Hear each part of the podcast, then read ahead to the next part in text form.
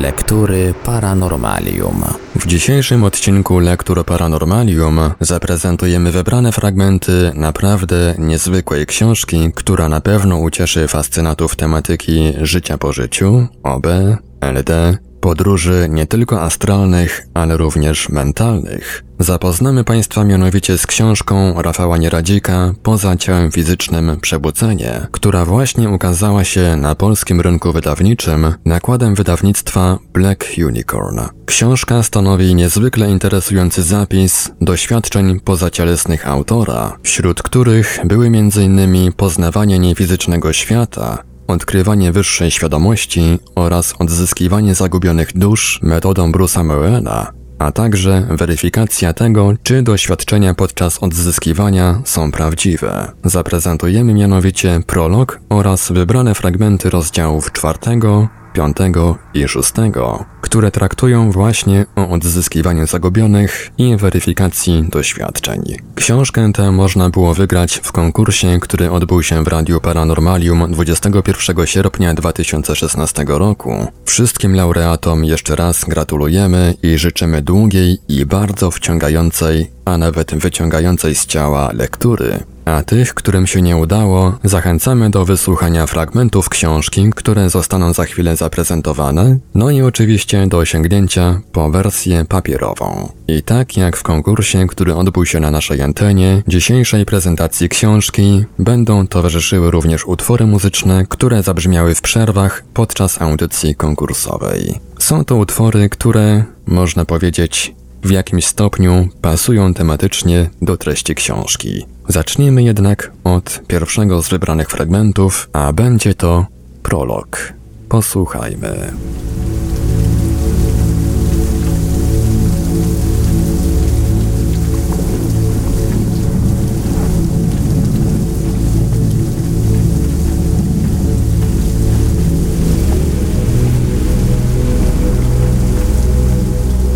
Prolog. Do napisania tej książki skłoniła mnie nie tylko chęć wyrażenia swoich przeżyć, podzielenia się tym, czego doświadczyłem po tamtej stronie, będąc w stanie OB, LD, w stanie głębokiej medytacji oraz w trakcie słuchania taśmy Chemisync Instytutu Roberta Monroe. Skłoniła mnie też do tego wola tych, których spotkałem poza ciałem fizycznym, istot na zdecydowanie wyższym poziomie doświadczenia, rozwoju i mądrości. Istot, dzięki którym zrozumiałem, czym jestem, dokąd zmierzam i jaki jest cel mojej obecności w systemie życia ziemskiego, teraz jako istoty ludzkiej. Celem natomiast tej książki jest przekonanie Ciebie, czytelniku, abyś przede wszystkim pozbył się strachu przed nieznanym i wyruszył na zgłębienie własnej podróży. Podróży poza ciało fizyczne, która odkryje przed Tobą niefizyczny świat i siebie samego. Chciałbym też, byś zrozumiał, że każdy bez wyjątku może opuszczać swoje fizyczne ciało świadomie. To tylko kwestia dyscypliny, ćwiczeń świadomości oraz uświadomienia i przypomnienia sobie tej zapomnianej sfery naszego istnienia. Dodam również, że kiedy dowiedziałem się o wielkim planie, jaki toczy się nieubłaganie podczas naszego życia, szczególnie teraz, kiedy nastąpiła wzmożona praca nad jego wprowadzeniem, to postanowiłem przyspieszyć pisanie. Dokładnie nie wiem, kiedy to wielkie wydarzenie ma zostać wprowadzone. Istnieją pewne wskazówki co do czasu jego realizacji. Pewnie spytacie, co to za wydarzenie, jaki plan. Otóż, jak wspominam o nim m.in. Robert Monroe i Bruce Moen, jest to plan zmiany drogi, jaką obrała ludzkość w celu przyspieszenia nauki w ziemskim systemie życia. Realizacja wielkiego planu jest nieunikniona, aby uratować upadający ekosystem planety i przywrócić pierwotny cel rozwoju całej ludzkiej cywilizacji. Jednym z etapów wielkiego planu, choć niekoniecznie wynikającym z jego postanowień, jest redukcja populacji ludzkiej na Ziemi. Tak wiele istot żyjących obecnie jako ludzie, powodowanych chciwością, rządzą posiadania, pędzących za celem pozornego szczęścia, niszczy Ziemię i jej zasoby. Większa część populacji ludzkiej bardzo głęboko wpadła w sidła systemów przekonań. Systemy te, takie jak m.in. polityka, religia, systemy społeczne, moda, kultura, a w szczególności nienasycony konsumpcjonizm, zostały stworzone przez ludzi, których celem jest totalna dominacja nad planetą i odejście od pierwotnego celu istnienia systemu życia na Ziemi. Zdominowana przez te czynniki ogromna część populacji chce coraz więcej konsumować i wytwarzać, gromadzić zdobyte w różny sposób dobra materialne, nie zdając sobie sprawy, iż to działanie jest antynomią wolnej woli. To, co się obecnie dzieje, nie pozostaje obojętne dla istot w niefizycznej strefie systemu życia na Ziemi. Zatem redukcja większej części populacji jest nieuniknioną predestynacją. Wielu autorów, poddających się odmiennym stanom świadomości, podaje informację, że już wkrótce, trudno powiedzieć dokładnie kiedy, dojdzie do realizacji tego pierwszego etapu. Trudno powiedzieć, w jaki sposób dojdzie do takiego faktu. Spekulacji jest mnóstwo. W każdym bądź razie w tak zwanych fokusach znajdzie się nagle ogromna ilość istot, którym trzeba będzie pomagać, aby odzyskały części swojej świadomości i zrozumiały, co się z nimi stało. Jest to jeden z kolejnych etapów wielkiego planu, wielkiego wydarzenia lub zmian na Ziemi. Głównym celem wielkiego planu jest możliwość zrozumienia, że miłość nie posiada swego przeciwieństwa zwanego nienawiścią. Ta dualistyczna natura ziemskiej szkoły prowadzi do zagubienia i niezrozumienia. Przemiana nastąpi wówczas, kiedy w wyniku nieprzerwanie zachodzących zmian na Ziemi prawdziwym przeciwieństwem miłości stanie się brak miłości. Jak wspomniałem wcześniej, nigdy bym nie zaczął zgłębiać tematu opuszczania ciała, gdyby nie Robert Monroe oraz jego bezpośredni kontynuator niefizycznych doświadczeń, Bruce Moen. Ich książki stały się dla mnie mapą świata niefizycznego. Dzięki nim mogłem pokonać początkowy strach, przełamać bariery uprzedzeń i zerwać więzy światopoglądowe ze znanym mi ludzkim postrzeganiem świata. Mogłem rozpocząć podróż, znając już znaki, drogi i cele. Choć odkrywanie ich stopniowo, od podstaw, również sprawiało mi wiele radości. Wszystkim chcącym przeżyć swoje własne podróże poza fizyczny świat, świadome podróże, życzę wytrwałości, dyscypliny i mądrości, aby wszystko, czego doświadczacie, nie tylko tam, ale i tu, było zawsze w pełni zrozumiałe, podnosiło w rozwoju i przysparzało życiowej mądrości. I jeszcze jedno na koniec tego krótkiego wstępu. Pamiętaj, czytelniku, wszystko jest zaplanowane. Wolna wola to zdolność podejmowania decyzji. Sam wybrałeś tę drogę, więc nie bój się. Żyj.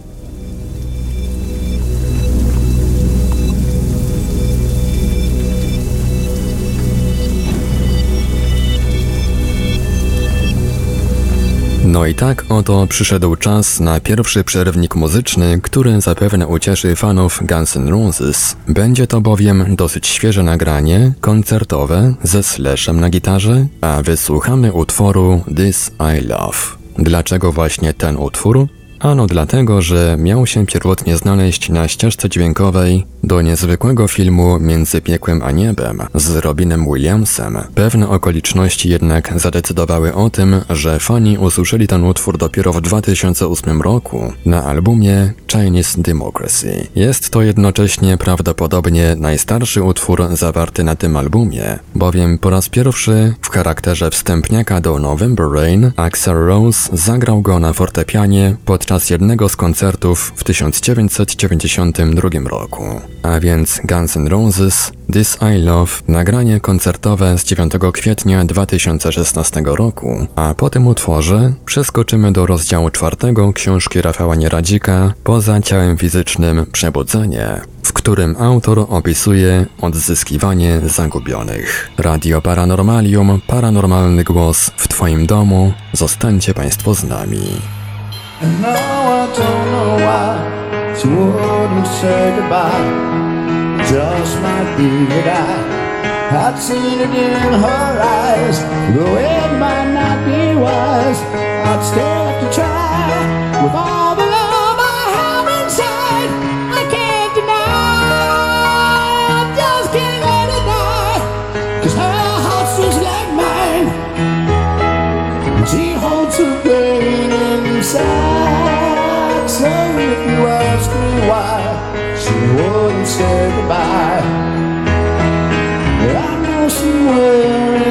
inside there is a special light. It's inside bright, not even on the darkest night. She can't deny. So if she's somewhere near me, I hope to God she hears me. That no one else can ever.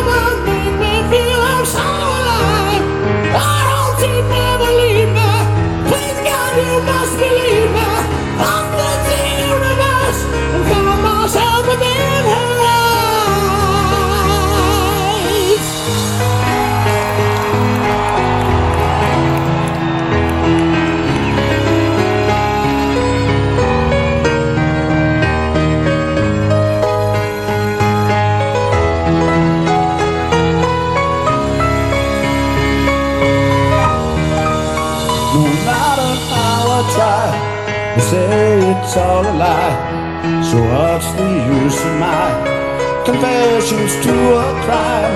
Of passions that won't die. In my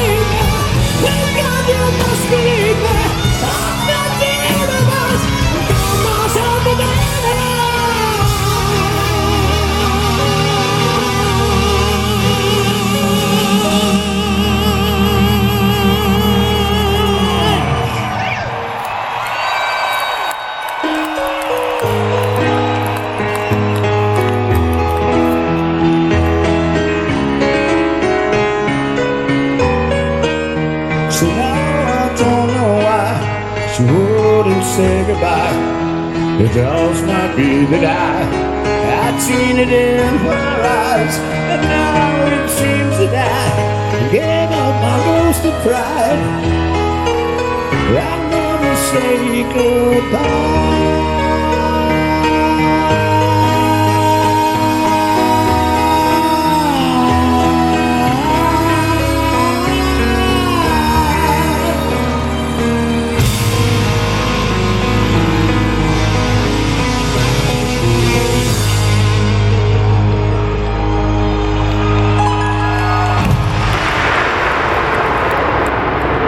Lektury Paranormalium. Rozdział czwarty. Odzyskiwanie zagubionych. Preludium. 19 marca 2008 roku. Wyjście o wczesnej rannej porze. Metoda delikatnego przyśnięcia i ocknięcia się w poza. Znajduje się na rozległej polanie. Jest inaczej niż zwykle. Czuję podmuchy wiatru. Czuję zielone i soczyste źdźbła trawy pod gołymi stopami. zupełnie jak w rzeczywistości fizycznej. Niesamowite uczucie. Nagle dochodzi do mnie, po prostu jakby pojawia się we mnie informacja. To park, miejsce, do którego trafiamy prędzej czy później po fizycznej śmierci. Rozglądam się dookoła. Przez ogromne zielone łąki przetacza się mnóstwo istot o ludzkim wyglądzie. W widzę drzewa, delikatne zarysy czegoś w rodzaju małych parków. Obok mnie przechodzi chłopak i dziewczyna. Wyglądają na dwudziestoparolatków. W tej chwili poczułem silny przejaw instynktu seksualnego, który jednak szybko został zignorowany przez tą parę. Prawie natychmiast uczucie to we mnie zanikło. Jest mi dobrze. Postanawiam poddać się na hol, wyciszam się. Po chwili coś bądź ktoś przejmuje nade mną kontrolę i wznosimy się. Coraz wyżej i wyżej. Czuję lęk wysokości, ale opanowuję go. Świat za mną szybko znika. Jest ciemność, duże prędkości. Podróż kończy się w jakimś ciemnym korytarzu. Nie wyczuwam już obecności tego, który mnie tu przywiódł. Mam jednak wrażenie, że ilekroć poddaję się tej tajemniczej energii, to jest mi ona bardzo bliska. Zauważam, że kiedy pozbyłem się strachu przed nią, to pojawiła się pewność, że nic nie może mi się stać w jej objęciach. Skupiam się na miejscu, w którym jestem. Dlaczego zostałem tu przywiedziony? Zastanawiam się. Hmm.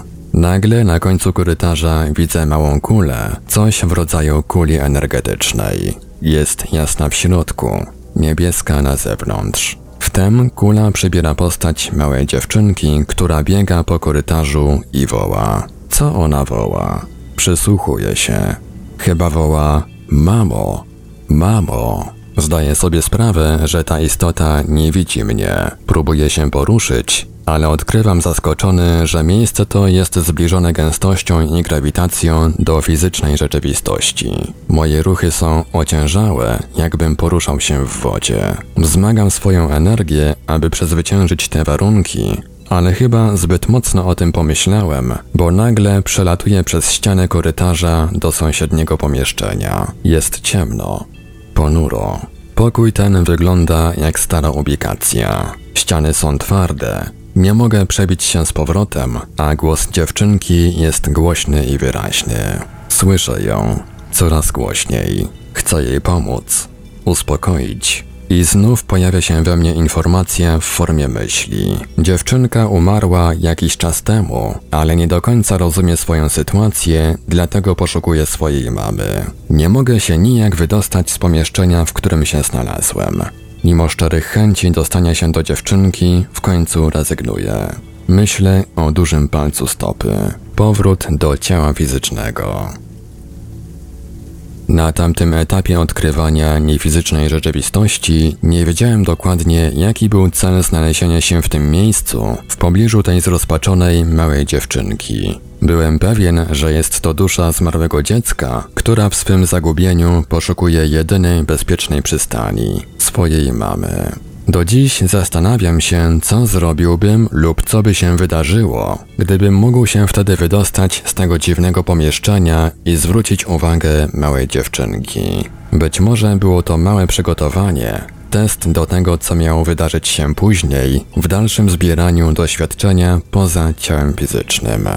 Po raz pierwszy o odzyskiwaniu przeczytałem w książkach Bruce'a Moena. Opisywał on sytuacje, w których pomagał odejść tym, którzy umarli, ale nie zdawali sobie z tego na ogół sprawy. Przychodził on do takich istot z pomocą swojego przewodnika i poprzez różne sposoby starał się im pomóc, zabrać do miejsca, które bardziej odpowiadało ich emocjonalnemu nastawieniu. Przeważnie miejscem docelowym były jakieś obszary w fokusie 27, jednak często zdarzało się Bruce'owi, że takie odzyskiwane istoty znikały gdzieś po drodze do tego fokusa, jakby przyciągnięte przez bardziej odpowiadające im energetycznie miejsca. Podczas czytania jego relacji pomyślałem, że to coś nowego, coś czego jeszcze nie próbowałem, a co mogłoby okazać się bardzo ciekawym doświadczeniem w eksterioryzacji. No więc, kiedy tylko nadarzyła się okazja do wyjścia w poza, postanowiłem wysunąć taką intencję, czy też prośbę, oraz poprosić o przewodnika, który mógłby mi w tym szlachetnym zadaniu pomóc. Pierwsze świadome odzyskanie. 23 października 2014 roku. Zaraz po opuszczeniu ciała zorientowałem się, że obok stoi jakiś facet. Stał bardzo blisko mnie. Jakby interesowało go moje fizyczne ciało. Zwróciłem się do niego. Widzę cię, widzę cię. Tak bardzo go to zaskoczyło, że stanął na baczność, nie wiedząc, co ma teraz zrobić. Wtedy skoncentrowałem się na nim i z całą mocą uderzyłem w niego energią miłości.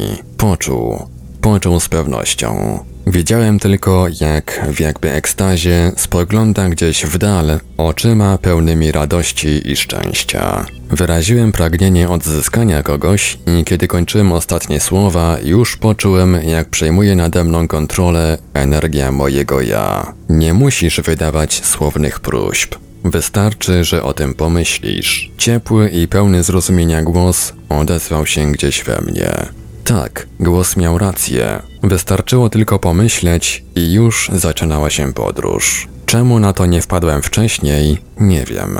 Podróż zakończyła się w miejscu przypominającym jakiś dom, dom pełen pokoi, schodów w górę i w dół. Niemal natychmiast od mojego pojawienia się zobaczyłem istotę. Wyglądała na mężczyznę w wieku około 50 lat. Szedł i mówił coś do siebie.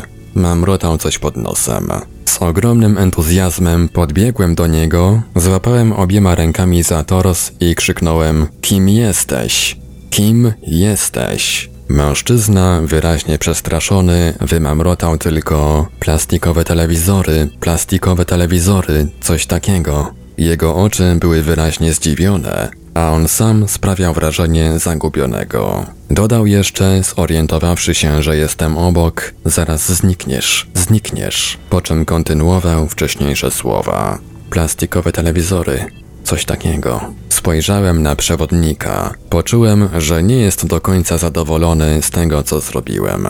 Jego mina mówiła mi, że coś poszło nie tak. Poczułem szarpnięcie. Klik. Jestem w fizycznym ciele. 27 października 2014 roku. Po udanym odłączaniu pomyślałem o kontakcie z tym samym mężczyzną. Z pomocą przewodnika i energii ruszyłem w górę. Po chwili znów byłem w znajomym otoczeniu domu. Jednak nie mogłem nigdzie znaleźć tego faceta. Przeszukałem kilka pokoi, potem wyszedłem na coś przypominającego przedpokój ze schodami w dół i w górę. Tu również nie znalazłem żadnych śladów jego obecności. Nagle pojawiła się myśl, którą od razu zrealizowałem. Ach, te plastikowe telewizory, ale je teraz robią. Powiedziałem głośno i czekałem na jakąkolwiek reakcję. Wtem z drzwi na niższej kondygnacji wychyliła się głowa mężczyzny. Był to ten sam jegomość. Teraz wyglądał jakby młodziej, ale sygnał był czysty. To ta sama istota, którą poprzednio przestraszyłem swoją obecnością. Tak, te telewizory są teraz zupełnie inne. Jak oni je robią? To niemożliwe. Mężczyzna odpowiedział na mój komentarz. Masz rację. To niesamowite. A wiesz, znam takie miejsce, w którym jest wiele takich ciekawych sprzętów. Mogę cię zaprowadzić. Chcesz? Pociągnąłem temat, aby spróbować za jego pomocą przekonać go do odejścia z tego miejsca. Postać mężczyzny uśmiechnęła się. Najwyraźniej spodobała mu się moja propozycja. Tylko złap mnie za rękę. Zabiorę cię tam od razu. Nie ma na co czekać. Ciągnąłem, nie chcąc stracić takiej okazji. Złapałem go za rękę i pomyślałem o centrum przyjęć. Parku. Nagle ruszyłem delikatnie w górę. Coś jednak blokowało mnie. Nie pozwalało wzlecieć wyżej. Spojrzałem za siebie. Mężczyzna miał w oczach przerażenie, jakby pierwszy raz w życiu zobaczył podobne zjawisko. Nie bój się, zaufaj mi, Polecimy jak ptaki. To miłe uczucie. Przekonywałem. Postać trochę się uspokoiła. Poczułem ruch w górę. Opór znikł zupełnie. Lecieliśmy coraz wyżej i wyżej. Wydawało mi się, jakbym pierwszy raz doświadczył tak długiego lotu na holu tylko w jednym kierunku w górę. A jednak to prawda. Fokusy, te wszystkie obszary z nimi związane, znajdują się poza Ziemią, w kierunku odśrodkowym. Pomyślałem wtedy. W pewnym momencie poczułem, że ręka mężczyzny wyślizguje mi się. Jakby był on coraz trudniejszy do utrzymania. Złapałem go drugą ręką. Trzymałem z całych sił. Będąc już daleko od miejsca startu, poczułem, że istota wyrwała mi się, jakby coś się zabrało, pociągnęło w innym kierunku. Dziwnie się poczułem. Z jednej strony wiedziałem, że wszystko idzie według planu, z drugiej nie zdawałem sobie sprawy, że podczas podróży mogę go zagubić. Czyżbym go zgubił? Czułem się zdezorientowany, ale mimo tego ogarnął mnie spokój. Powróciłem do C1. Otworzyłem oczy. Spojrzałem na dłonie. Czułem w nich niedawno trzymaną rękę mężczyzny, jej kształt i siłę. 4 listopada 2014 roku. Wyjście było trudne. Zaraz po nim poćwiczyłem trochę dostrojenie i przeleciałem się nad zabudowaniami miasta. Stanąłem na jednym z dachów budynku i wyraziłem chęć dowiedzenia się, co stało się z odzyskiwanym wcześniej mężczyzną. Poczułem ruch w górę. Kilkanaście sekund dalej byłem obok jakiegoś wielkiego domu. Szukałem kogokolwiek wizualnie, lecz jedyne co znalazłem to ptak siedzący na płocie. Spoglądając na niego, podniosłem wzrok. W oddali zobaczyłem mężczyznę. Stał jakby na jakimś polu i energicznie wykonywał jakieś ruchy, jakby pracował. Uprawiał tę ziemię. Zwróciłem uwagę na otoczenie. Było pełno zieleni, kwiatów. Słońce finezyjnie otulało wszystko jasnymi promieniami. Opodal zauważyłem drzewa spokojnie huśtane wiatrem. Było to niezwykłe i urocze miejsce. Czy to ta sama istota? Spytałem. Tak, to ona. Niezwłocznie odezwał się głos. Udało się? Przecież zgubiłem go po drodze. Pomogliśmy mu. To miejsce, do którego miał trafić. Głos uspokoił mnie. Był jakby wibracją, która potrafi rozwiać wszelkie wątpliwości. Chwilę jeszcze napawałem się wdziękiem miejsca, w jakim odnalazłem moją pierwszą odzyskaną istotę. Powróciłem do ciała. Jeszcze parę dni po tym wydarzeniu czułem niebywałe uczucie spełnienia. To pierwsze odzyskanie było fascynującym doświadczeniem, które otwierało przede mną nową kategorię głębszego sensu opuszczania fizycznego ciała. Kiedy czytałem o dziwnych przypadkach u Brusa, gdzie musiał on stosować wyszukane zabiegi, inaczej nieźle się nakombinować, aby odzyskana istota mu zaufała, by potem razem z przewodnikiem mógł ją zabrać z miejsca, w którym ją odnalazł do innego, lepszego dla niej, pomyślałem, że mnie to na pewno nie spotka. Jak bardzo się myliłem, mogłem odczuć już podczas tego pierwszego razu, gdy dopiero po skorzystaniu z manewru o telewizorach wzbudziłem widoczne zaufanie u zagubionego w domu mężczyzny. Jak zauważyliście, również przy tym odzyskaniu wystąpiło zagubienie podczas podróży do tego lepszego miejsca. To także zdarzało się Brusowi i nie przypuszczałem, że i mnie się kiedykolwiek przytrafi. Grunt to zachować wtedy zimną krew. Takie zagubienie to nie żaden zbieg okoliczności. Jak już wspomniałem wcześniej, ratowana istota po prostu zostaje przyciągnięta do właściwego dla siebie miejsca. Do jakiego? Właśnie takiego, które najbardziej pasuje do jej energii emocjonalnej. Inaczej mówiąc, trafia ona do miejsca idealnego dla siebie pod względem tego, kim tak naprawdę jest. Kolejne odzyskania. Przyciąganie odzyskiwanego i jeden z systemów przekonań. 7 listopada 2014 roku. Tuż po opuszczeniu ciała jestem w pokoju. Na łóżku widzę leżące w bezładzie ciało. To moje ciało. Widzę też zwierzęta, moje koty. One mnie jakby wyczuwają.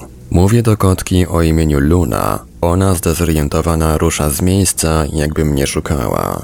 Czy aby to nie są ich astralne ciała? Przechodzi mi przez głowę myśl. W końcu koncentruję się na wątku odzyskania. Pragnę odzyskać kogokolwiek, kto potrzebuje takiej pomocy. Układam w myślach niewerbalny przekaz i wyrzucam go daleko w przestrzeń. Następuje ruch, przejęcie kontroli i lot. Trwa to niedługo. Właściwie to czuję, jakby miejsce, do którego trafiam, było całkiem niedaleko od tego pokoju. Jestem wśród stojących samochodów. Jest ich kilka. Są różnego rodzaju. Pośród nich widzę jakąś postać. Od razu wyczuwam, że jest to ktoś w rodzaju przewodnika pomocnika. Kieruję się w jego stronę i pytam o osobę, której trzeba pomóc. Pomocnik wskazuje mi mężczyznę stojącego obok jakiegoś czerwonego samochodu. On próbuje sprzedać ten samochód już bardzo długo. Pomocnik podpowiada mi pewną informację. Podchodzę do tego mężczyzny i pytam: Czy ty chcesz sprzedać to auto? Tak, jest na sprzedaż. Jesteś zainteresowany? Odpowiada wyraźnie zaciekawiony moim pytaniem.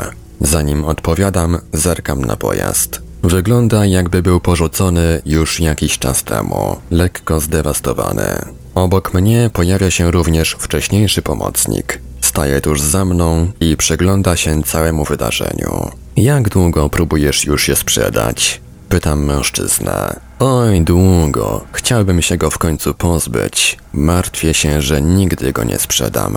Mężczyzna wyraźnie zmarkotniał. Wiesz, że jesteś już od dawna nieżywy? Że umarłeś i utknąłeś tutaj, przy tym starym samochodzie? Odpowiadam jakby instynktownie. Czuję, że osobnik przecieka uczuciem zakłopotania, jakby to, co powiedziałem, było dla niego pewnym wstrząsem. Na domiar złego dodaje: Tak, jesteś po swojej śmierci, jesteś zmarłym. W tym momencie mężczyzna zaczyna biec. Ucieka przed siebie, starając się jak najszybciej ode mnie oddalić. Musimy użyć innego sposobu. Za moich pleców odzywa się głos pomocnika. Może weźmiemy go siłą? Mówię nie do końca przekonany. Dobrze. Pomocnik akceptuje moją propozycję bez chwili zastanowienia. W jego odpowiedzi niosło się też pewne wrażenie. Poczułem, że to jedyny sposób na pomoc dla tej istoty. Uniosłem się w górę i ruszyłem za przerażonym uciekinierem. Kiedy go dogoniłem, on siedział już na jakiejś ławce, w czymś, co wyglądało jak stołówka na wolnym powietrzu. Było tam kilka innych osób. Ludzie nosili talerze, siadali, Rozmawiali ze sobą. Mężczyzna zauważył mnie, jak podlatuję w jego stronę. Wprawiło go to w jeszcze większy szok, połączony ze zdumieniem. Poczułem sygnał, że to mu bardzo zaimponowało, jakby uwierzył, że jest w miejscu odbiegającym od fizycznej ziemi. Zniżyłem lot i złapałem go mocno oburącz. Ruszyłem w górę. Nie bój się, bądź spokojny. Jestem tu, aby zabrać cię do nieba. Powiedziałem do niego stanowczym, spokojnym głosem, uśmiechając się przy tym szeroko. Poczułem ogromną radość. To była jego radość. Zaczął przeciekać olbrzymim rozradowaniem, które zaczęło udzielać się również i mnie. Dokąd on trafi? Zwróciłem się do pomocnika, który cały czas mi towarzyszył. Zobaczysz, kiedy zacznie go przyciągać, odparł pomocnik z właściwą sobie tajemniczością. Nagle osobnik mocno zaczął się przychylać. Coś rzeczywiście poczęło go przyciągać z ogromną siłą. Zauważyłem, że bardzo go to oszołomiło. Puść go, puść go teraz. To miejsce go przyciąga. Tam właśnie musi on trafić. Pomocnik reaguje na całą tę sytuację momentalnie.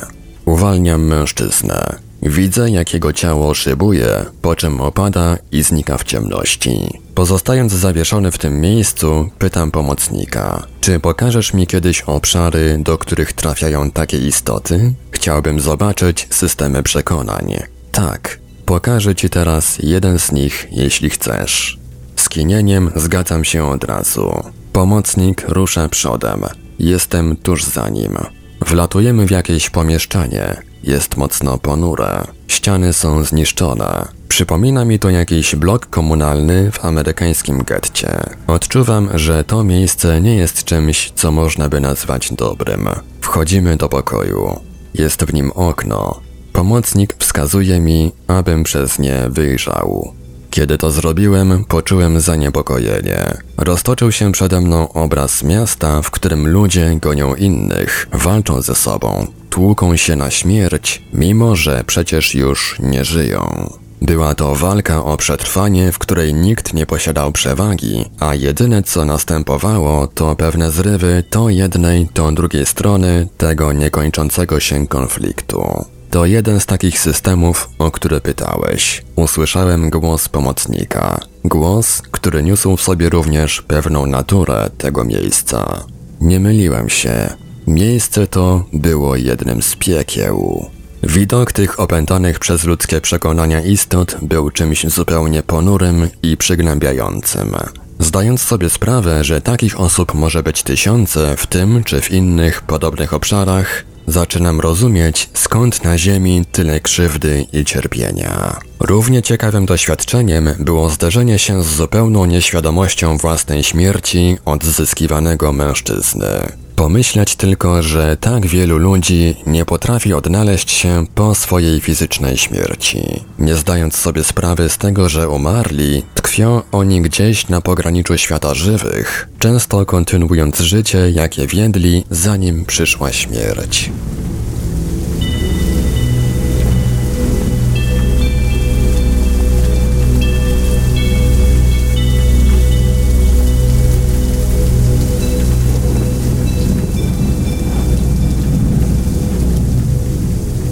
Oczywiście nie był to cały rozdział czwarty, jest on dużo dłuższy, natomiast dzisiaj zaprezentowaliśmy tylko fragment, aby narobić Wam smaka na całą lekturę. No ale po takiej dawce lektury czas na krótki przerywnik muzyczny, tym razem będzie to utwór z naszego polskiego podwórka muzycznego, utwór, który niektórzy ze słuchaczy Radia Paranormalium już znają, a jeżeli nie znają, to poznają. Pierwsza emisja tego utworu na naszej antenie spotkała się z bardzo ciepłym przyjęciem z Państwa strony, tak więc postanowiliśmy prezentować go częściej. Będzie to utwór Teraz muszę już iść z repertuaru Petera Van Crow. A po przerywniku muzycznym zaprezentujemy fragment rozdziału 5, w którym Rafał Nieradzik opisuje odzyskiwanie zagubionych metodą Bruce'a Muena. Radio Paranormalium, paranormalny głos w Twoim domu. Zostańcie Państwo z nami.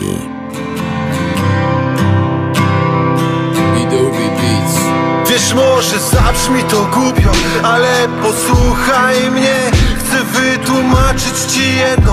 Proszę cię spójrz w oczy me I nie przerywaj mi proszę. Zauważ, że jestem tu Choć słowa płyną, nie słyszysz. Nie widzisz ruchu mych ust. Tak bardzo staram się krzyczeć I wołam od kilku chwil. Krzyczę, byś mogła usłyszeć Lecz brakuje mi sił. Leżę tu w bólu bezwładnie Nie mogąc uronić łzy. Ty płaczesz siedząc tu przy mnie I tak już od kilku dni Chciałbym ci tyle powiedzieć Przeprosić za czyny złe. Los mi na to nie pozwolił Serce mi słabnie już wiesz Czas już odmierza minuty Przyznaję, boję się tak Jak bardzo żal, że odchodzę. Dlaczego wiednę jak kwiat Obiecywałem, że razem Pójdziemy starzy przez park. Znów słowa nie dotrzymałem Teraz odczuwam twój brak. Nie jestem w stanie nic zmienić. Za wszystko dziękuję ci. Czyś mnie zostawię na ziemi? A teraz muszę już iść. Jeszcze ostatnie spojrzenie Splątane z ostatnim tchem. Na dłoni czuję twój dotyk. Ostatni raz przytul mnie. To nasze ostatnie zdjęcie. Zachowaj w sercu jak ja. Nie pozwól, aby zanikło. Pielęgnowane niech trwa. Nie czuję bólu w zasadzie Teraz już nie czuję nic. Jedynie ciepło na skroniach To które każe mi iść. I proszę nie płaczcie za mną Bo tam nie będzie mi źle. Otula mnie piękna jasność Choć moje oczy we mgle. To smutna chwila, lecz radość Wypełnia już serce me. Zapamiętajcie mnie proszę Nie zapominajcie mnie w oddali Słychać muzykę. Ktoś zaczyna mi grać Otulony dźwiękiem skrzypiec. Zobacz, przestałem się bać. Modlą się piękne anioły. I chociaż nie czuję nóg Poruszam się między nimi. Delikatny jak puch. Niebiańskie czary doświadczam To czego nie przeżył nikt. Rozpościerają swe skrzydła. Ja staję się jednym z nich.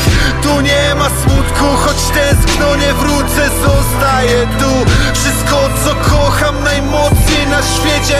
Straciłem już Może nie było najprościej Ale wiem, że Bóg tak chciał.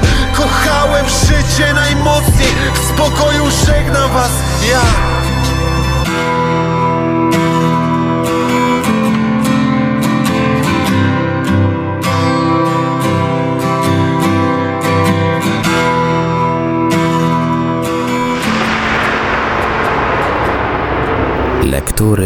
Paranormalium. Rozdział 5. Metoda Bruce'a Moena. W maju 2015 roku miałem ogromną przyjemność uczestnictwa w organizowanych w Polsce przez Pawła Byczuka warsztatach podróży niefizycznych Bruce'a Moena. Zupełnie inna od tradycyjnego OB metoda, którą Bruce opracowywał przez lata prób i błędów, ułatwiła mi zbieranie swoich doświadczeń w inny niż dotychczas sposób. Otóż do tej pory, aby opuścić ciało fizyczne, musiałem mieć wolny poranek, wykorzystywany z różnym skutkiem w celu relaksacji i dostępienia OB. Dzięki metodzie Brusa można odbyć swą podróż praktycznie w każdej chwili. Wystarczy moment skupienia, relaksacja i czysty, pozbawiony problemów umysł. Oczywiście nie będę opisywał tej metody tutaj dokładnie. Jeśli kogokolwiek ona zainteresuje, to przecież może sięgnąć do książek Brusa, albo jeszcze lepiej wziąć udział w jego warsztatach. Jakkolwiek musiałem o niej napisać, gdyż jest ona kamieniem milowym dla tych, którzy nie potrafią z jakichś względów zainicjować OB. Powodów może być mnóstwo. Większość z nich została zresztą opisana, czy to na łamach tematycznych stron internetowych, czy choćby w poradniku Roberta Noble OB Drugie życie poza ciałem. Wielką sprawą jest również nauka weryfikacji takich podróży, aby pokazać sobie samemu bądź udowodnić innym, że mają one jak najbardziej miejsce w czasoprzestrzeni. Właściwie to w przedziwny sposób musiałem znaleźć się na tych warsztatach, pchany jakby wewnętrzną potrzebą ciekawości i poznania czegoś nowego i innego. Wszystkie książki, jakie napisał Bruce, przeczytałem już wcześniej, ale spotkanie samego autora, którego doświadczenia są tak bliskie, okazało się słodką ambrozją dla mojego ja. Jest on wspaniałą istotą, która dobrze wie, co robi i jaki jest jej cel nie tylko w iluzji czasoprzestrzeni, ale w całej ogromnej ziemskiej szkole intensywnego uczenia się. Dodatkowym atutem tego miejsca i czasu, w jakim dokonały się wspomniane warsztaty, byli fantastyczni, niezwykle oryginalni ludzie, chcący doznać i przeżyć czegoś zupełnie odmiennego od materialnego życia, jakie ich otaczało. Z poznanych osób muszę wyróżnić szczególnie te, które na potrzeby ćwiczeń warsztatowych znalazły się w mojej grupie, nazywanej Grupa 2. Prawdopodobnie za sprawą dziwnej zbieżności energetycznej aury, jaka otaczała każdą z osób z grupy 2, nasze rezultaty ćwiczeń były oszałamiająco dokładne i weryfikowalne niemal każdorazowo. Był to dla nas sygnał, iż nie możemy pozostawić tego daru wspólnoty za nami, kiedy dni warsztatów się skończą. Postanowiliśmy zatem nadal, mimo dzielących nas kilometrów, zbierać się w określonym dniu i godzinie i dokonywać wspólnych wypadów poza fizyczny świat. Wracając jednak do warsztatów, przytoczę tutaj jedno z indywidualnych ćwiczeń odzyskiwania zmarłej, zagubionej osoby, jakie wykonałem z powodzeniem i pozytywną, późniejszą weryfikacją. Może to zachęci wielu z Was, dla których OB jest tą trudniejszą do wykonania sztuką, do metody Bruce'a Moena, metody podróży mentalnych, odbywających się w tym samym niefizycznym świecie co LD bądź OB. Odzyskanie Alice.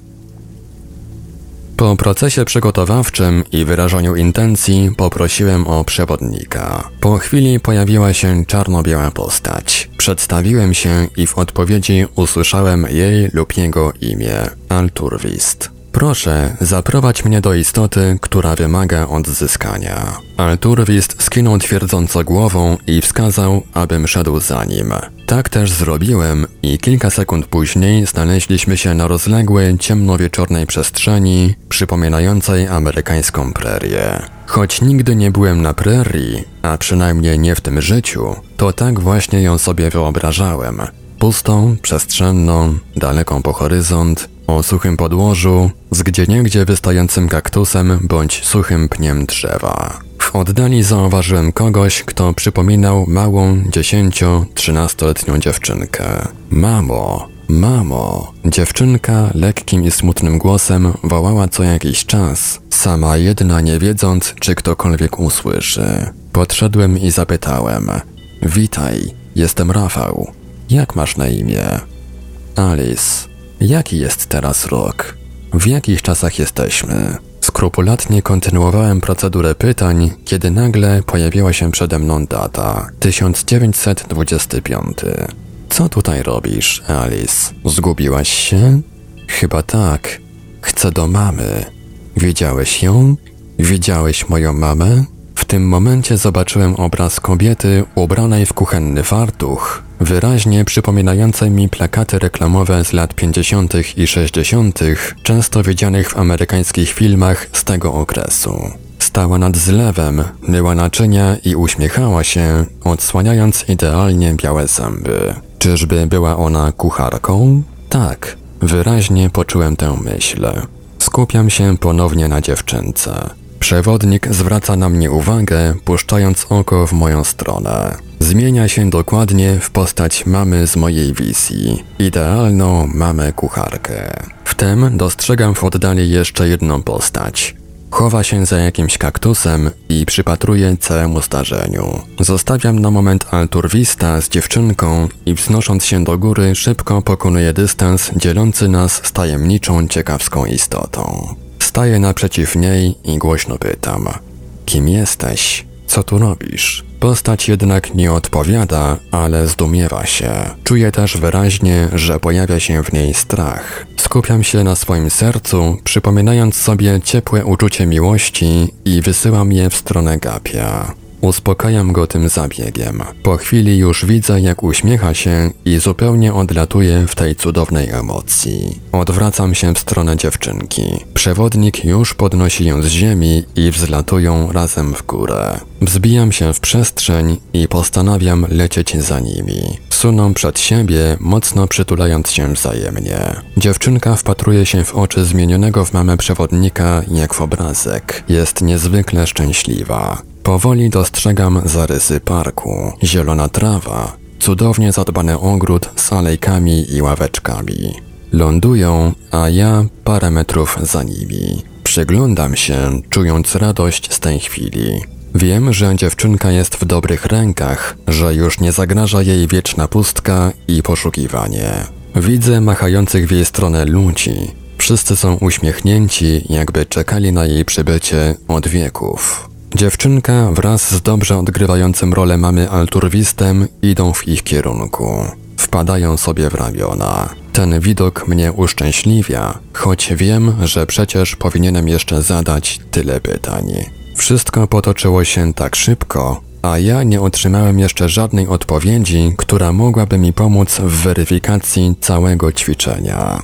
Idąc alejką i rozmyślając nad wszystkim, co się przed chwilą wydarzyło, zauważam człowieka. Mężczyznę siedzącego na ławce i mamroczącego coś do siebie. Przysiadam się i zaczynam pogawędkę. Masz jakiś problem? Widzę, że mówisz tak do siebie, może jest coś, w czym mógłbym ci pomóc. Nie mogę się zdecydować. No nie mogę się zdecydować. Nie możesz się zdecydować na co? Kim mam zostać w kolejnym życiu? Oni mi kazali wybrać, a ja nie mogę się zdecydować. Mężczyzna był tak pogrążony w tej rozterce, że nawet nie podniósł głowy, aby na mnie spojrzeć. Chciałbym być kobietą, ale one są takie głupie. Nigdy jeszcze nie spotkałem mądrej kobiety. One myślą zupełnie inaczej niż my faceci. A może chodzi o to, że nie są takie jak ty. Wiesz, kobiety są zupełnie innym rodzajem człowieka, mają zupełnie inne odczucia od mężczyzn. Zresztą to wspaniałe istoty. Nagle przerywa mi ktoś, kto podchodzi do ławki i zadaje mężczyźnie pytanie: Czy jesteś już zdecydowany? Facet podnosi głowę i odwraca ją w moją stronę. Przytakuje, uśmiechając się. Tak, zdecydowałem. To, że moja żona była głupia, nie oznacza, że one wszystkie są właśnie takie. Wstaje i zaczyna odchodzić, zadowolony z podjętej w końcu decyzji. Ja również wstaję i pytam osobę, która przed chwilą podeszła do ławki. Poczekaj, chciałbym cię o coś zapytać. Czy możesz mi coś powiedzieć na temat mojego powołania w obecnym życiu na Ziemi? Istota odwraca się do mnie i wskazując mi kogoś, mówi, żebym jego zapytał. Podchodzę do wskazanej mi osoby. Była to stojąca pod zielonym drzewem istota o wyglądzie mężczyzny w białym kitlu. W ręku trzymała notatnik. Witaj, chciałbym cię o coś zapytać. Mogę? Tak, pytaj. Mężczyzna odpowiedział, wyraźnie zajęty wpatrywaniem się w kartki papieru. Chciałbym się dowiedzieć czegoś na temat mojego obecnego życia. Jak daleko jestem od powołania? Pojawia się obraz. Stoję i przemawiam. Wokół krąży mnóstwo energii. To bardzo odżywcza i pozytywna energia. Jak tego dokonać? Pytam dalej. Mężczyzna rysuje coś w swoim notatniku, po czym mi go pokazuje. Widzę na nim szeroką, długą drogę. Przypomina wielką autostradę. Przebiega przez nią mnóstwo energii. Obok, na obrzeżach, widzę małe drogi. Niektóre polne, niektóre asfaltowe. Tych dróg jest mnóstwo. Widzę też jakiś punkcik. Zbliżam wzrok. Ten punkcik to ja. Stoję tuż przy autostradzie. Dzielą mnie od niej metry. Autostrada. Muszę się do niej dostać. To mój cel.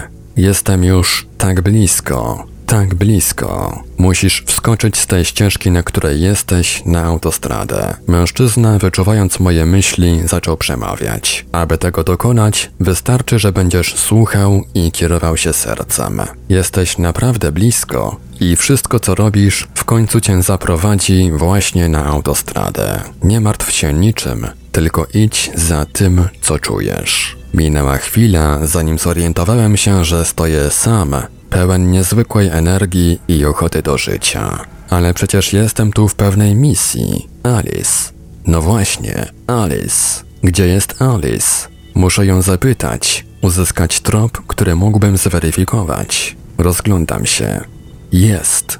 Widzę ludzi otaczających małą dziewczynkę. To ludzie, którzy na nią czekali. Jest tam również mój przewodnik. Podbiegam do nich i pytam go, czy mogę jeszcze porozmawiać z Alice. Zgadza się. Wchodzę do środka koła. Dziewczynka na mój widok uśmiecha się. Czuję jej radość i wdzięczność. Jak to się stało, Alice, że znalazłaś się na tej pustyni? Zgubiłam się szukając mamy, ale już ją znalazłam. Cały czas uśmiech nie schodził z jej rozpromienionej dziecięcej twarzy. Czy mogłabyś mi dać coś, przekazać, co mogłoby mi pomóc w potwierdzeniu, że to wszystko miało miejsce, że działo się naprawdę? W tym momencie Alice wyciągnęła do mnie rączkę i dała mi coś. Spojrzałem i zobaczyłem ciasteczko. Małe, kruche ciasteczko. To ciasteczko z Wisconsin. Mieszkałam na Street Main. Zabrzmiały ostatnie słowa Alice. Usłyszałem głos Brusa kończący ćwiczenie. Powoli otworzyłem oczy Byłem na sali wypełnionej ludźmi, którzy tak jak ja wracali z własnych niefizycznych podróży. Poczułem się niesamowicie. Otworzyłem zeszyt i zacząłem zapisywać wszystko, czego właśnie doświadczyłem. Kilka dni potem, kiedy już wróciłem z warsztatów, zacząłem sprawdzać zebrane w kolejnych ćwiczeniach informacje. Jakie było moje zaskoczenie, kiedy pod nazwą Ciasteczka z Wisconsin zobaczyłem szereg informacji na temat fabryki ciasteczek w Wisconsin oraz organizacji skupiającej małe dziewczynki i dziewczęta roznoszące właśnie w Wisconsin ciasteczka. Co do ulicy, to nie zgłębiałem poszukiwań. Jak wiadomo, w Wisconsin jest wiele miast i miasteczek, a jedno z największych w tym regionie, Milwaukee, posiada aż dwie ulice Main Street. Byłem podekscytowany i wzruszony tym, że pomogłem tej biednej małej istotce w jej trudnej, pośmiertnej podróży. A czekała ona długo. Czekała na mnie kilkadziesiąt lat. Autostradę, o której wspomniało moje ja w tej podróży, osiągnąłem dokładnie pół roku później. Jej częścią było m.in. moje uczestnictwo w kolejnych warsztatach Bruce'a Mowena w Polsce. Uwierzcie, wątpliwości po takich życiowych zmianach pękają jak mydlane bańki.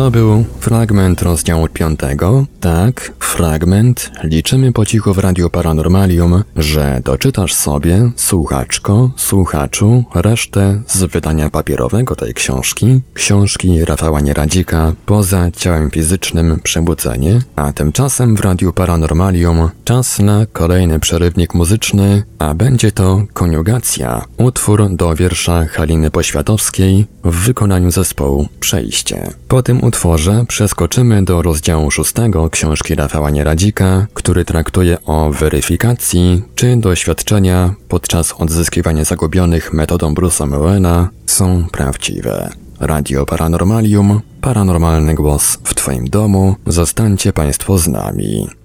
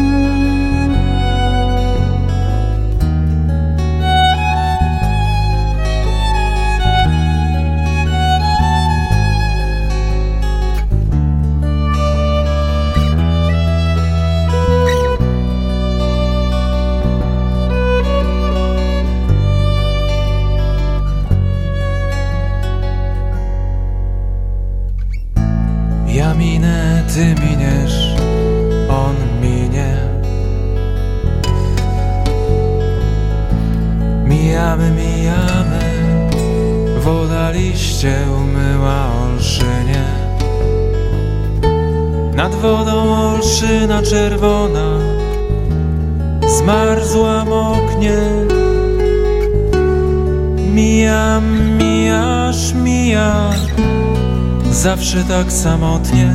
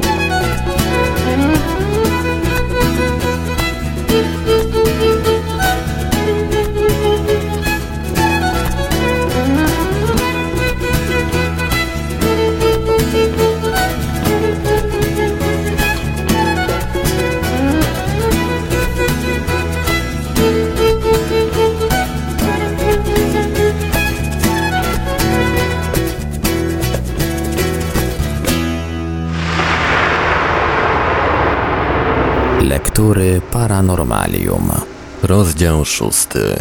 Weryfikacja. Czy doświadczenia są prawdziwe? Kontakt z Józefem Z. Józef Z zmarł na przełomie wiosny i lata 2015 roku. Jako, że znałem jego syna, Łukasza, to postanowiłem wykorzystać tę sytuację, żeby skontaktować się z nim oraz podać zdobyte w ten sposób informacje Łukaszowi. Potrzebowałem czegoś, co potwierdziłoby mnie samemu, czy można uważać za prawdziwe doświadczenia spoza. Sposób, w jaki opisuję całe wydarzenie, jest skonstruowany właśnie tak, nie bez powodu. Jest to celowy zabieg ułatwiający znalezienie cennych informacji w tekście przez osobę weryfikującą. Polecam tę metodę sprawozdania ze względu na rzeczowość i konkretność samego kontaktu, który jest najważniejszy. Wszelkie dodatkowe interpretacje, nierzadko oparte na ludzkich przekonaniach, są tutaj zbędne. Kontakt z Józefem Z był przeprowadzony metodą, której nauczyłem się od Bruce'a Mowena. 20 czerwca 2015 roku. Józef stoi na podwórku jakiegoś domku, uprawia ogródek, coś robi związanego z sadem bądź ogrodem. Ma w ręku narzędzie, kopaczkę bądź przyrząd ogrodniczy. Sytuacja z synem. Łukasz miał akwarium. Józef chciał mu je wyrzucić, pozbyć się kiedyś. Inna sytuacja z synem. Józef z Łukaszem są na rybach. Złowili dużą rybę. Łukasz chce ją wypuścić z powrotem do wody, a Józef się z tego śmieje. Przedmiot ukazany. Jakiś mały klips, kolczyk, szyszka z zegara, coś w tym stylu. Przesłanie do Łukasza. Nie przejmuj się życiem. Nie warto, bo i tak wszystko dobrze się ułoży. 28 czerwca 2015 roku. Po relaksacji oddechowej oraz przygotowaniu energetycznym znalazłem się w stanie Focus 10. Wyraziłem intencję spotkania i przeprowadzenia rozmowy z Józefem Z oraz przywołałem przewodnika, którego poprosiłem o zaprowadzenie mnie do niego. Po chwili spaceru z przewodnikiem dostrzegłem postać. Początkowo za mgłą, po chwili stała się ona bardziej wyraźna. Miejsce spotkania. Dziwne, jakby jakiś pokój, jakby jakieś pomieszczenie. Obok stoi jakiś budynek przypominający betonowy bunkier.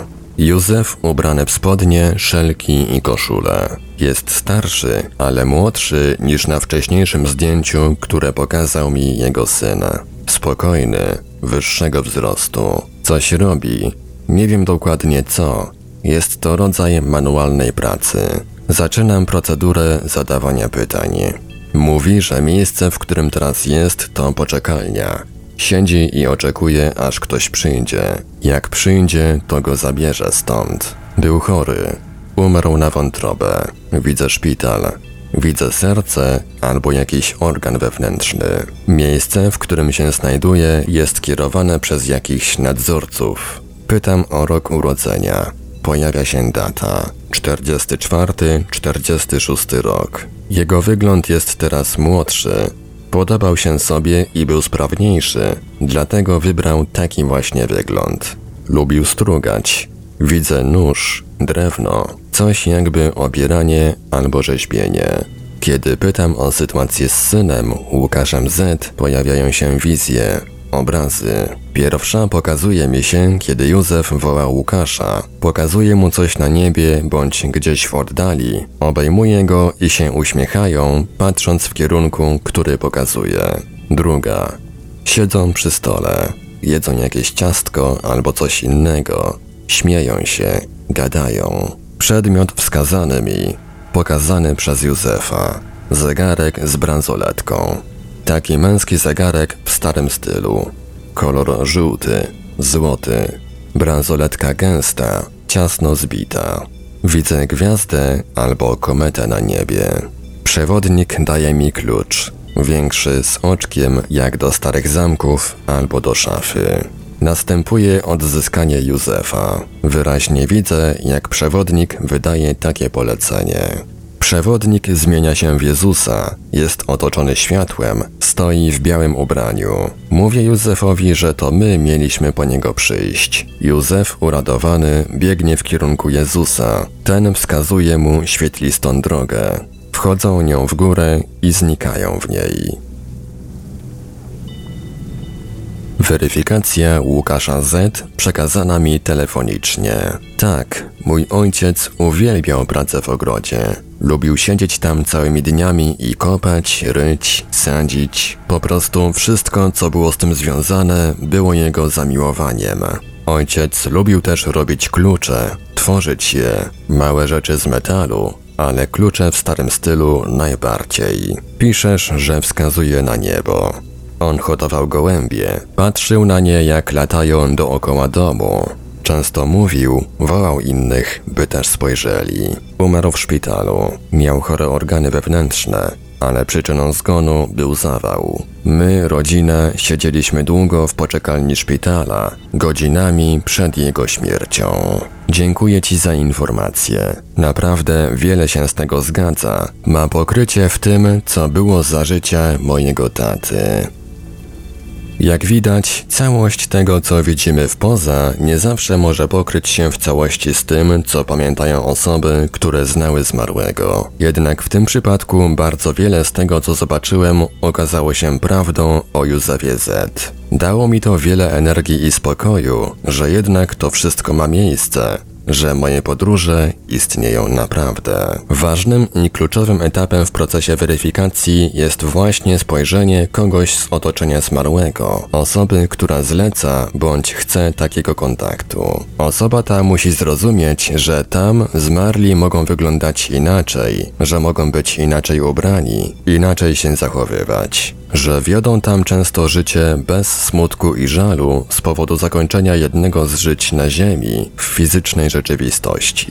Wiele osób nie potrafi zrozumieć, nie chce zaakceptować, że ich zmarli towarzysze życia, matki, ojcowie, dzieci nie płaczą z tęsknoty za nimi i rodziną, że nie cierpią tak, jak niejednokrotnie cierpi rodzina, która utraciła kogoś bliskiego. To może spowodować zakrzywienie weryfikacji i zniechęcić do ponownych prób samego badacza. Osobiście miałem jeden taki przypadek, a jako że był on pierwszą moją próbą skontaktowania się ze zmarłym, przeżyłem rozczarowanie, niemal małe załamanie. Powodem było całkowite odtrącenie przekazanych przeze mnie informacji. Choć sam widziałem w nich wiele podobieństw do danych, które potem poznałem z ust chcącej się skontaktować osoby, to sama weryfikacja tej osoby odrzucała wszystko, co widziałem, jako nie mające nic wspólnego ze zmarłą osobą. Niech to moje doświadczenie rozczarowania będzie jednak dla innych motywacją, że jednak warto iść dalej obraną drogą, mimo krytyki i zniechęcania przez innych.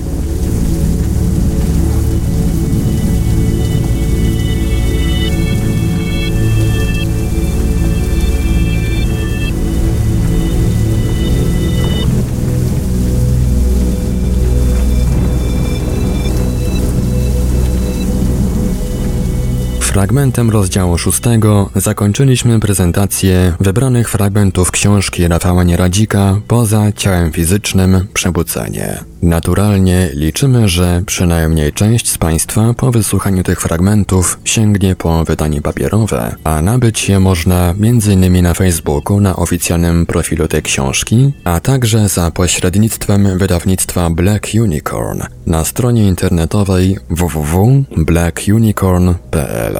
Na zakończenie jeszcze jeden utwór muzyczny, tym razem chyba najbardziej pasujący tematycznie do tematyki książki, a będzie to niebywałej urody ambientowo-dubstepowo-elektroniczno-popowo-klasyczno jakaś tam kompozycja Owena Fergusona zatytułowana And Then I Woke Up. I wtedy się wybudziłem. Radio Paranormalium, paranormalny głos w Twoim domu. Dziękujemy za uwagę i do usłyszenia.